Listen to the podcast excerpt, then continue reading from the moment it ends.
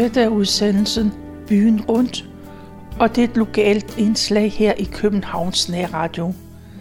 Mit navn er Tove Christensen, og jeg har været på hjemmesiden dengang.dk, og der har jeg fundet historier fra Christianshavn.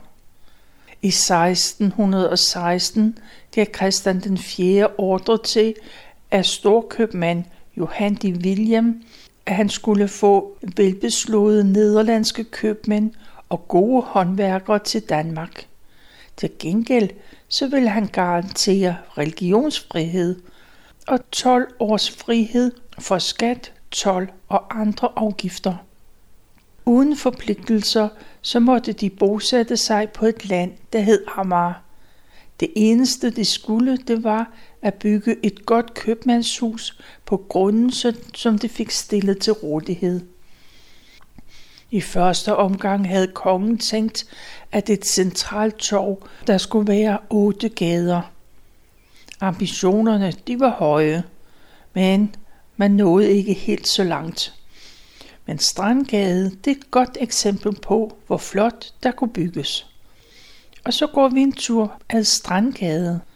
Der er en perlerække af velbevarede ejendomme, der ligger der. Vi begynder med Christianskirken, for den var omgivet af B&V's mange bygninger. I 1755 og fire år frem blev den bygget som en tysk kirke. Siden 1901 har kirken været en dansk sognekirke. Men i Strandgade, der boede Grundtvig, og i nabohuset, der var Strandgade 6, der boede Tordenskjold. Bygningen blev opført af vinhandler Abraham. Han var en af Københavns 32 mægtigste mænd i enevældens tid. Det var en forløber for borgerrepræsentationen. Da Tordenskjold boede her, så var Frederik den 4. ofte på besøg. Kongen havde of, han blev ofte så fuld, at han måtte bæres hjem. Han måtte hjem til slottet på den anden side af havneløbet. Og Christianshavns nok ældste hus, det er Strandgade 32. Det blev opført af Mikkel Vibe i begyndelsen af 1620'erne. Han blev borgmester. Han var i øvrigt fra Jylland, og han fik ordre fra kongen til at føre tilsyn med byggerierne på Christianshavn. På den anden side af Sankt Annegade, der fortsætter en række gamle bygninger. Naboejendommen i nummer 36, den blev opført af Niels Brock i 1780. Legatstifteren, han lagde blandt andet navn til Handelsskolen. I nummer 46, der ligger Anders Bjørnsgaard. Ham hører vi om lidt senere. Og på den modsatte side af Strandgade, der lå Asiatisk Kompani. Man anlagde en voldanlæg, men for at få det finansieret, så skulle der udskrives en ekstra skat. Man tog kontakt med de hollandske ingeniører. Der blev planlagt op til 65 projekter, og en del kanaler de indgik i projektet. Meningen var, at militæret skulle flytte ud til det nye sted, og når det hele stod færdigt, så skulle der udstedes købmandsrettigheder. Selve fæstningen det bestod af en fæstningsring med fem bastioner. I dag er der kun to tilbage. På Møllebastion lå der ofte en mølle, for en fæstningsby havde brug både for mel og gryn, og så var der opstillet mange møller på bastionerne rundt om i København. Også på bastionen ved kirken blev der opstillet en mølle. Det er ikke helt let at bygge ud på Amager, for det hele det skulle stå på pæle. Voldanlæggene det blev fremspringende bastioner, og bydelen den var systematisk ordnet med hovedgade og sidegader. Oppe fra Frelserkirkens tårn, der kan man se meningen med det hele, hvis man altså tør gå op ad vindeltrappen. Den første kirke, det var en beskeden træbygning. Den blev hurtigt utilsvarende. hvor Frelsers Kirke blev påbegyndt i 1682. Men der gik en del år, før den blev indviet. Det tårn, som arkitekten havde planlagt, det blev aldrig bygget. I stedet for så opførte man det enestående spiralsnoede spir med udvendig trappe. Spiret det krones af en globus, som bærer en, en 3 meter høj figur af frelseren med sejrsfanen. Og alt det blev udført af forgyldt kover. I 1662 skænkede Frederik den 3. en bygning på Christianshavns Torv. Den skulle bruges til børnehus. Det var for forældreløse, fattige, ulydige og vandartede børn. Og der blev også indrettet en tvangsanstalt og en straffeanstalt for forbrydere. Der skulle særligt bruges til kvinder, der var skyldige i kønsforbrydelser eller tyverier. Og kvindefængslet, det lå på Christianshavns Torv. Under Frederik den 3. holdt man enorme fester, og der boede adelsmanden Kai Lykke. Og hans flotte patricierhus, det blev senere forvandlet til det skumle og berygtede tugt, rasp og forbedringshus. Og senere blev det et fængsel for kvinder. Ja, dengang var det det eneste. En tømmersvend, han forelskede sig i en af de indsatte kvinder. Tømmersvenden arbejdede på tårnet på Frelserkirken. Han kommunikerede med kvinden via en blyplade, som han skrev på. Med sikker hånd kastede hun ned til fangen, når hun havde sine halvtimes gåture i fangegården. Og så svarede hun tilbage med tegn. Men det var så uheldigt, at en dag så greb vennen fat i blypladen, og i stedet for at lande i fangegården, så fløj den gennem vinduet og ind til lægens kontor. Og på den måde blev kommunikationen afsløret. I 1674 var der 400 kvinder i fængslet, og der var egentlig kun plads til 200. Sundhedsforholdene de var elendige, og den ene epidemi afløste den anden. Og man opførte en ny bygning, og så kunne fængslet rumme 500 kvinder. Men forholdene de var ikke ideelle, og i 1800-tallet så opstod der et oprør i fængslet, og militæret de måtte sørge for ro og orden. Ved Christianshavns udvidelse i 1670 så blev bastionerne kraftigt udbygget. Møllens bastion, den kom til at hedde Elefantens bastion, og bastionen ved kirken kom til at hedde Løvens bastion. Og der var et internationalt liv derude på Christianshavn. Der var sejlskibenes og kofferdisefartens mundre og morsomme by. Kineserne og malayserne, de viste deres gule og brune ansigt midt i vrimlen med de brode ammerbønder. Skibene kom ind med deres kostbare varer som krydderier, silke og porcelæn. Der var handelsfyrsten og kompaniets tid. Teen, den kom fra Ceylon. Det duftede af rædderiets stuer. Oppe ved pakhusloftene der lyste kasser med forgyldne silkestoffer. På mange beværtninger, der sad sømændene og pralede om det, de havde oplevet i alverdens havne. Det var en af de prægtige borgerhuse, at Tordenskjold han festede. Det var også her, at Johan Ludvig og Johanne Heilberg boede. Oppe på volden gik Georg Brandes og Julius Lange og drøftede nordisk mytologi og græsk kunst. I 1674 så var det slut med Christianhavn som en selvstændig købstad. Den blev indlemmet i København, og Peter Willens søn, han blev indsat som byfoged, og Christianshavn og Birkefoged på Amager. Inde i byen så havde man klaget over den ulige konkurrence fra Christianshavn. En af de store handelsmænd var dengang Karl Wilder. Han var også maler og skibsværftejer. I 1764 så oprettede han et skibsværk for enden af Strandgade, der hvor Wilders Bro ligger. På Gammel Estrup, der havde han oprettet den første spånfabrik. Det var den slags spåner, som bogbindere, skomager og andre de brugte i deres erhverv.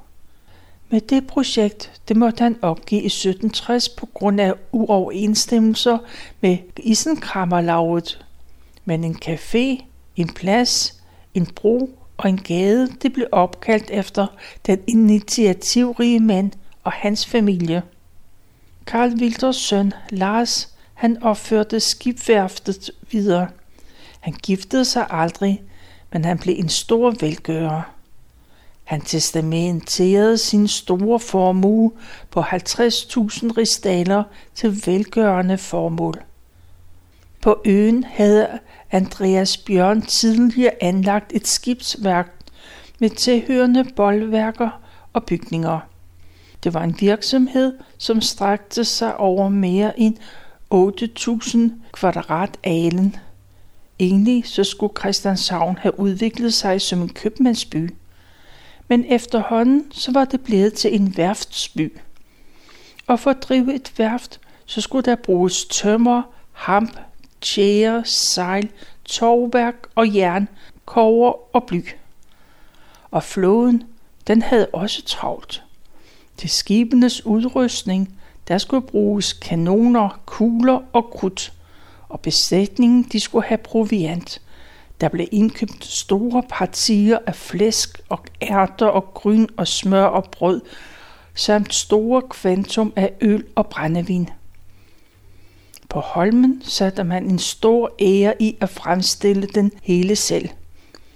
Man købte en del varer og serviceydelser hos de lokale handlende og håndværkere. Når deres egne værksteder de var booket op, så måtte man ud i byen for at købe glarmester, malere, blytækkere og blikkenslager. Men også byens smede og metalstøbere, de havde rigeligt med arbejde på Holmen. Og affaldet, det skulle jo fjernes, og så var der også arbejde til de lokale vognmænd. Skulle der bygges, ja, så var der masser af arbejde til byens murer og stenhuggere. Og så er vi på Christianshavn i Brogade 4. Der kunne Holberg godt have boet, da han flygtede over Amagerbroen i 1728. Det var der byen brændte bag ham, og bag de grønne små ruder, der kan man lige skimte Jeronimus, Magdalone, Henrik og Pernille. Efterhånden ændrede forholdene sig på Christianshavn, og vi skal se på forholdene omkring 1900-tallet. Indtil 1897, der boede der i Sofiegade 10, lige om hjørnet af Dronningegade, et brændevindsbrænderi. Og der var et kohold. Køerne var opstillet i bagbygningen både i stueetagen og på første sal. Bønderne hentede bærmen, og de spilte ofte – men det havde hønsene ganske stor glæde af, og de gik med en lille bimmeling på. Om eftermiddagen så blev spilkogende vand, de blev lukket ud gennem et jernrør ud til gaden, og så kunne det nok være, at madammerne kom med deres spande. Og reberbanen under voldsgrænten, der hører fortiden til – de raske knægte, de kunne tjene nogle håndører ved at dreje det store hjul for rebslageren. Og Lille Mølle, det var den sidste af Christianshavns voldmøller, og det var i brug indtil 1832. En dampmølle klarede produktionen frem til begyndelsen af 1900-tallet. Inden skolerne ringede ud, så herskede der ro og fred på voldene og men så kom der liv, og om aftenen så kunne banderne indfinde sig der. Omkring voldene havde militærets institutioner samlet sig. Der lå Bådsmandstrædens store artillerikaserne. Bagved havde hærens laboratorium sin plads. længere oppe af Langebro, der sås over på den anden side af voldgraven en geværfabrik. Masser af soldater benyttede også voldene, når de skulle til og fra øvelser. Ved voldene, der holdt spritterne til, det var både kvinder og mænd. En halv flaske brændevin og en flaske skibsøl, det kostede dengang 19 øre. Det var også her, at amerikanerne og kristianitterne de udkæmpede store slag med stave, som de havde fundet på byggepladserne. De vakse drenge, de sprang en tur i voldgraven, selvom det var forbudt. Og når politiet dukkede op, så løb drengene ned ad gaden med alt tøjet i armene. Og nede i Voldgaden, der var der et gaspumpestation. Her samledes man og spillede klink med penge til streg. Det blev også drukket øl til sang og harmonikaspil. På Langebro havde man udsigt til Gasværksgade.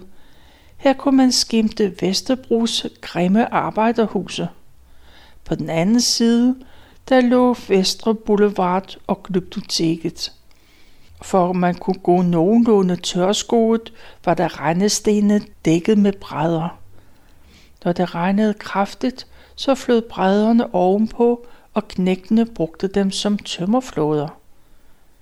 Var man så heldig at fange en rotte, ja, så fik man 10 øre på brandstationen. Inden arbejderne skulle på arbejde, så gik den ofte forbi beværkningen i Prinsessegade. Der var morgenbitterne, de stod på rad og række. Her boede også en masse polakker. Slagsmål og omfattende druk, det var der meget af. Om vinteren, når arbejdsløsheden den hervede, så var det svært at få pengene til række. Men hos Victualie handleren på Torvegade, der kunne man få fem øre få et helt krammerhus med fedtegræver. Når de blev brunet, så smagte de godt med en gang kogte kartofler. Nede på Samaritaneren, der kunne man få vandgrød med varm mælk eller øl og nogle margarineklemmer. Og gik det helt galt, ja, så kunne man gå hen til en af spisehus for børn i Prinsessegade. Her kunne man få en varmt mad hver anden dag. Mange kogte skinkeben. Så blev der også kogt sugevælling eller kålsuppe. Og så var der mad til et par dage. Men det var langt fra hver dag, man fik varm mad. Den daglige kost, det var kaffe, nogle tykke skiver rugbrød med lidt fedt med salt. Måske et stykke leverpostej til lidt afveksling. En tynd suppe med et eller andet spiseligt var normalt. Noget af det bedste, det var rismelsgrød med kanel, sukker og dertil en kop varm øl med sukker i. Knæbte med pengene, kunne man altid gå hen til pantelåneren med lidt tøj og med sengelindet. Så fik man et par kroner. Tøjet blev så hentet om lørdagen, mod at man betalte renter. Et menighedshus hjalp med rugbrød og mælk og brugt tøj. Der blev også søndagsskole, og så kunne man få varmen nogle timer. Det røde fængsel kaldte man også Bådsmandsstrædens skole. Her fik man en på siden af hovedet for den mindste forseelse. Spanskrøret, det var ikke langt væk. Når det var faste lavn, så samledes man på volden. Der var hængt fire tønder op, og bagefter så gik turen til Bådsmandsstrædets kaserne, hvor der blev serveret chokolade og boller. Der var en masse små listige beværtninger, særligt i Torvegade. Ved skibet ved volden sad der en kakadue og snakkede løs. Amagerbønderne, de foretrak nu falken, når de kom til torvet. Et par andre steder, de kaldte sig det grønne træ, Christian den 4. og røde lygte. Mange af disse værtshuse, de lå i dybe kældre, og de var kun opløst af en petroleumslampe med sand på gulvet og med et spytbakke fyldt op med sand. En særligt klippet papirunderlag, det lå under bakken. for det var jo ikke alle, der ramte plet. Inde på værtshusene blev der stillet øl frem til politibetjentene. Ofte måtte de træde til, når en fuld mand eller kvinde måtte slæbes hen til stationen, der lå på Strandgade 28. Og så var der altid en lang hale af børn med på det slæb. Senere kom stationen længere ud på Amager, og så blev de fuldet hentet i hestevogn. Datidens betjente, de var iført hjelme og lange stave. Den første politistation kom til at ligge i børnehuset på Torvet 2 på hjørnet af Torvet og Overgaden. Efter nogle få år flyttede man så hen til Christianshavns Torv. I 1923 skete der igen en omorganisation. To lejligheder i Underelmene 7A blev lagt sammen, og den fungerede som politistation helt frem til 1970. Endnu en gang så flyttede man, og denne gang til Hørhusvej, og endnu senere så blev hele stationen flyttet til Kastrup. En brand var en begivenhed, for det var imponerende at se de store hestetrukne brandsprøjter i fuld fart. Den lange stigesprøjte, det var en damptrumle med fyr under kedlen og en klokke. Særligt til nytår var der brand i gaden. Gamle sofaer og madrasser og juletræer, de blev flammens offer. Brandvæsenet havde nok at lave. Gaderne, de var brolagte, så det var tydeligt at høre, når Amagervognene kom kørende til torvet med grøntsager. Om aftenen, så kunne man høre latrinvognene. Trods fattigdom var der masser af sammenhold. Der var ingen socialkontor. Der blev betragtet som en skam at henvende sig til fattigvæsenet. Og var man først kommet under dem, så mistede man sin stemmeret og sine borgerlige rettigheder. Dem, som søgte om hjælp, fik to kort, et grønt og et rødt. Og for de kort kunne man på udvalgte steder få udleveret et sigtebrød og et stort rugbrød. Hver morgen så vandrede en stor strøm af arbejdere i blå bukser og træsko ud af Refshalevejen, for de arbejdede på B og V. Ugelønnen var på 14-15 kroner for en 60 timers arbejdsuge. Og dengang kunne man godt have medfølelse for vognstyren på den gamle linje 9, som blev kaldt for papegøjen. Der var ingen skærme vinduerne foran hans plads. Han var udsat for vejr og vind. I sne og kulde kunne han se hans kraftige overskæg, og hans kappe, det var et panser is, når han stod ved endestationen på Bodenhofs plads.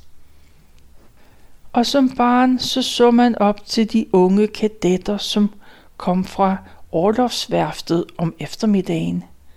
De havde nogle vældig flotte uniformer og en dolk. Mange drenge ønsker var at blive kandidat, men det var ikke noget for fattige folk. Og man kunne i stedet få drømme om at få en tur med motorfærgen fra Christianshavn til Kongens Nytorv for fem øre. Og med sådan investering kunne man også bruges til brystsukker, tre bismarckklumper med røde streger eller blokchokolade. Det kostede også 5 øre dengang. Når man kom fra Torvegade til kanalen og gik til højre, så kom der et stort hus, der blev kaldt Heringshus. I den smukke gård, der sad kvinder og arbejdede med kirsebærplukning. Store vogne med kirsebærbuketter eller klaser, de skulle renplukkes. Når portene blev åbnet, så styrtede vakse knægte ind og fik lov til at plukke grene helt rene. I Torvegade lå der også den gamle oliemølle. Her kom mange kvinder med en spand i hver hånd og hentede kogende vand, når de havde vaskedag. Dengang var der virkelig mange flotte huse i Store Torvegade. Det var for længst revet ned. En af dem, det blev kaldt for Vinhuset.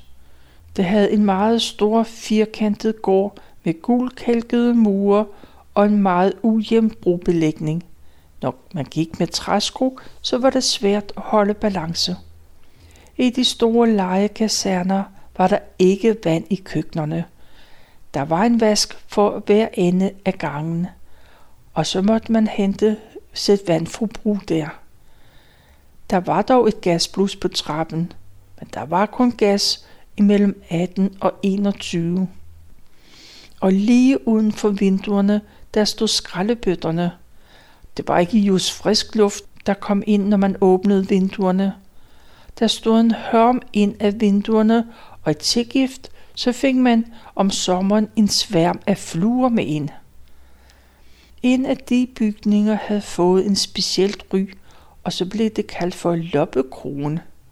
En anden blev kaldt for 33. Lige over for den lå en symaskinsfabrik. I mange af gaderne var der butikker, især maskandiser og plantelånere, og der var nogle stegekældre, de fandtes i mørke og gasbelyste rum.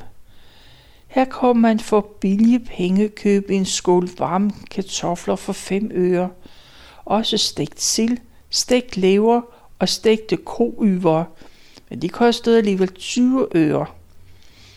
Om aftenen så kørte mælkevogne rundt i gaderne. Manden havde en klokke i hånden og ringede med den, og ustandselig så råbte ham, varm mælk, varm mælk, fem øre for en pot. Der fandtes også specielle butikker, der solgte varme æbleskiver.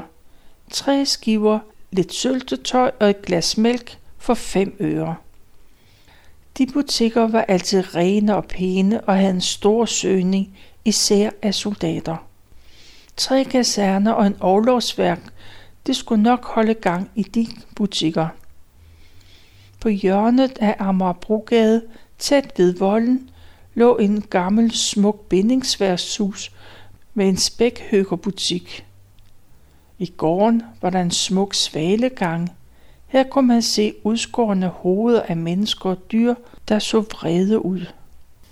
Skulle bønderne ind til København, så måtte de igennem Amagerport. Her lå også en kontrolbygning, et bomhus. Bygningen blev flyttet, da Torvegade skulle gøres bredere. Bomhuset var samtidig bolig for portvagten og hans familie. Den nuværende bygning er fra 1724, men den er blevet væsentligt udbygget. Den er blevet opført sammen med den nye Amagerport. For her skulle der betales afgifter, men mange de prøvede på at snyde. Men portvagterne de havde gode hunde, der kunne snuse sig frem til afgiftspligtige varer, der skulle indføres til hovedstaden. Adgangen til Amagerport var beskyttet af en fremskudt forsvarsværk, en ravelin. Amagerport blev revet ned, men bomhuset det fik lov til at stå, og i dag er det en del af en restaurant, som meget passende hedder Ravelinen. Der var jeg fundet en artikel på hjemmesiden dengang.dk.